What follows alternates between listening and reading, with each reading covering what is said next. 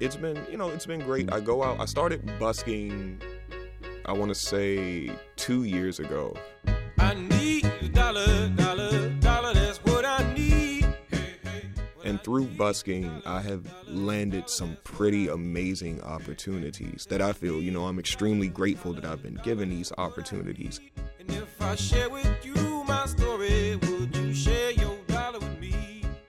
This is Sounds from the Street, where we get to meet the men and women who define street sense, DC's nonprofit media center dedicated to creating economic opportunities for people experiencing homelessness.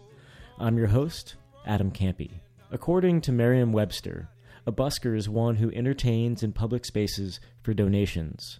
And today's guest does just that cellist Benjamin Gates. If you live in DC, you've probably heard Benjamin Gates, either at a local fundraiser or most likely busking outside of one of the metro stations. Born and raised in the area, he self identifies as a musician of the people, and he demonstrated that when he played the annual Street Sense Gala on October 1st.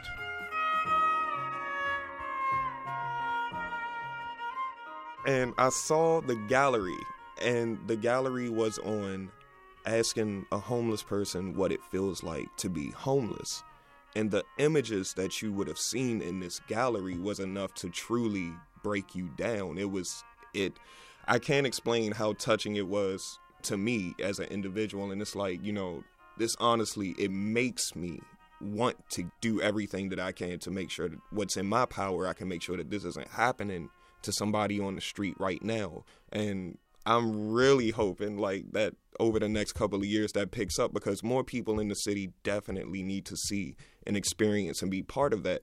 And even before the gala, I've known you know amazing people in the street since like uh, my good friend Chris, who's also in a band. He's around. He usually hangs around L'Enfant and goes uh, to Georgetown as well. So it was a fantastic event and there have been so many fantastic events that have just come out of busking on the street and i feel like it's allowed me to be in touch with the city number one and to more so be in touch with the potential clientele that i that i connect with i'm a musician of the city i consider myself to be a musician of the people and uh, that's what I do with my life. I play music, I create music, and I'm hoping that I'm on the path to continue doing so for the rest of my life. And, and when you say a musician of the people, what do you mean? I started coming out to the streets two years ago playing music, and it's when I had my acoustic cello. And back when I used to come out originally, I never had an open case because I was too nervous about everything. So I kept my case closed and I started performing music for people. And people would come up and give donations with the closed case, which I was grateful for. But one of the big things that I would do, and even what the musicians would do that I would sometimes bring with me when I would go out and busk at these areas, is we would take those donations and we would find a person who is more down on his luck than we were at the time. And we would turn over not all of our proceeds, but a good portion of our proceeds over to that individual to make sure that he can at least get some food for the evening. And we tried to make sure uh, years ago, and we still do this today, when it comes to those particular areas that we busk at. And when I say we, I'm speaking to, about the other musicians who come with me from time to time. When we go to those different areas, we make it a habit that whenever we do collect, if we do decide that we're going to accept donations by having an open case, that we do find someone who's on the same block as we are, and we can make sure to accommodate them so they can get food or something for the evening. So, in one regard, that's how I believe that we are a musician for the people. And um, just in the more modern days, we've had to kind of hold back a little on the on the closed case only because I ended up getting my own place and having to pay rent. But um, overall, we do still make sure that while we're out there, we can still give something back to the community. And also, um, just getting involved with uh, different programs such as uh, the Thurgood Marshall Center. They have a program known as Concern Young Black Men, in which we take youth of different ethnicities from around Washington, D.C. And what this program does is it uh, it brings them in and just shows them different opportunities in the city and uh, just different people to meet. They had uh, a program not that long ago, I want to say about a month ago, where they allowed uh, an officer to actually come in and speak to the communities because there's a lot of strife going on right now. So just to see an organization like that is in existence, try to make sure that we can form partnerships with many people like that around the city because youth is important. This idea of giving back or splitting some of your proceeds with somebody, is it somebody else who's busking that you think just needs a hand up, or you mean somebody who's just panhandling or clearly homeless? Well, if it's a person panhandling, first of all, if it's in our line of vision and we have an issue with it, then that's where we have to act. So whether the person is a panhandler, you know, if that's the case, we we give the cash and only you can decide what to do with it. But we're not going to take the option away from you. Um, when it comes to other people out there who may not have a home to go back to, you obviously can tell, then yes, we're going to make sure that we can give those proceeds to them. And one of the, I would say, the coolest things about busking is I do take musicians that I've met from different venues and even from some of uh, the past places that I've been at, and I'll bring them with me. But more importantly, I've met musicians on the street who have either been panhandlers, buskers, or they might be homeless and carrying their best friend on their back. And they've actually come over and played with us. And you have a lot of phenomenal musicians in the city who don't have a home and if if it's cool, a few of them I know. One of them is actually named Billy. He stays out at the Foggy Bottom area and he plays banjo. And you'll see him uh, with his bike and his dog, and that's what he does. He travels the city. He loves to play banjo and he fishes.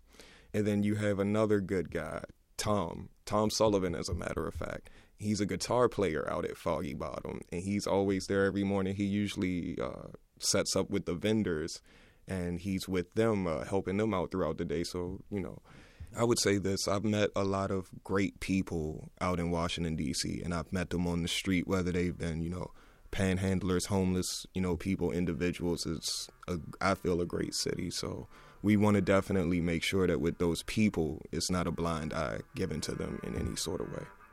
I'm fascinated by busking. That's full disclosure how you and I Yes. met um, right outside the L'Enfant Metro. I had seen you a couple times prior, and I want to know more about like how because it changes from city to city in terms of regulations. And in New York and in Boston, I know you can busk inside the metro. And it's kind of kind of nice because a you're protected from the elements. Um, the sound is different. You've got a whole different kind of echo. I can imagine, yeah, good reverb. yeah, yeah. And it's also like a little bit more intimate because you're right next to the musician. Whereas if you're above ground, people are kind of passing. They're you know they're in they're in motion. What is it like busking in DC? Or can you just show up to any place and busk? I don't think that you can just show up to any place in Washington D.C. And in all honesty, uh, there are policies to protect both musicians and law enforcers. At the time, I'm not going to lie to you, I do need to become more educated on these laws because there have been interactions where I'm finding out from law enforcers that policies and things are changing, and I haven't had the time to do the individual research myself, so I honestly wouldn't know. But as busking as a whole in Washington, D.C., how have the environments and everything else been? Whenever I have busked at any metro station, I haven't had a problem with Metro Transit. I've never had a problem with uh, with Metropolitan at these metro stations. And even when it comes to public areas such as like sidewalks and gallery place and things of that nature, I haven't had that many issues with them there. But they have been known to actually show up and they will ask if you have a permit to play at said place or whatnot. And I believe they're telling people to go through DC Cap now to go and get a permit. And forgive me, this might be a little bit personal, but do you do you live strictly by busking? Is that how you primarily make your living? it kind of goes back and forth. The way I, I look at the busking, along with everything else that we do with it, it, it is a good opportunity to be able to go out and advertise uh, what I do uh, with my instrument and a little bit of what I do via production. It's been, you know, it's been great. I go out, I started busking, I want to say two years ago.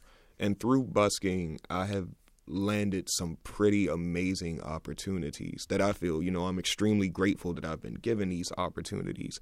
The Mentor One Foundation and definitely doing you know the queen of sweden's event that was that was a big deal for me but you know and we did it this year as well and that opportunity was given by busking and i was busking not that far from the swedish embassy when i had met uh, michaela pratt and she had saw me and what I was doing, and she actually had bought me in to audition and to introduce me to everybody. And that was one of the biggest opportunities of my life that I'm always going to be grateful for. And even when I met you and you had introduced me and, you know, you told me about the Street Sense Gala, and this is, you know, this is honest. I was just talking to somebody about the, the Street Sense Gala the other day because I was like, the impact that this can have over the years to come is amazing everything is wonderful to be able to get the donations and to be able to handle my rent, to be able to handle my rent and have enough where if I see someone who has a problem on the street, I can I, I can't give this person the world, but at least I can give them enough where they can go out and get something to eat or maybe have two meals, you know. I'm doing what I love and I'm I'm getting different opportunities and, you know, it's it's all just been a wonderful experience. So I love busking. I love the events. You know, I love the people that I've met, and more so, what I would say this is I love the lesson and the enlightenment that I've gained from busking. Because I tell you this, coming from an orchestral background, and when I first moved, Sorry to interrupt, Benjamin, but we're going to learn about that orchestral background in part two of this conversation. In this episode, Benjamin shared his perspective on the art of busking and the importance of community engagement.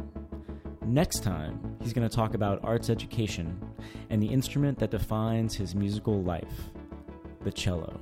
when you hold an acoustic cello and it's sitting against your sternum and you're playing and you can feel all of the vibrations from the instrument against you and that's essentially making me a part of the instrument